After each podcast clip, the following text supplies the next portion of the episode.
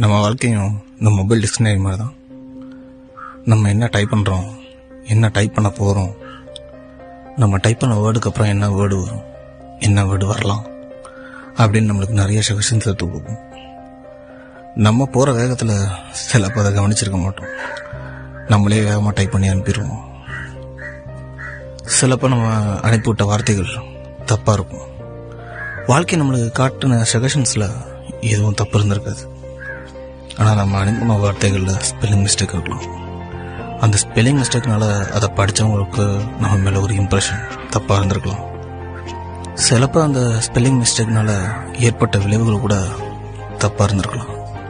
எத்தனைக்கும் நம்ம அந்த வாழ்க்கை மேலே தான் பழிய போடுவோம் இந்த வாழ்க்கை நமக்கு ஒன்றுமே கொடுக்கல. வாழ்க்கையும் ஒரு டிக்ஷனரி தாங்க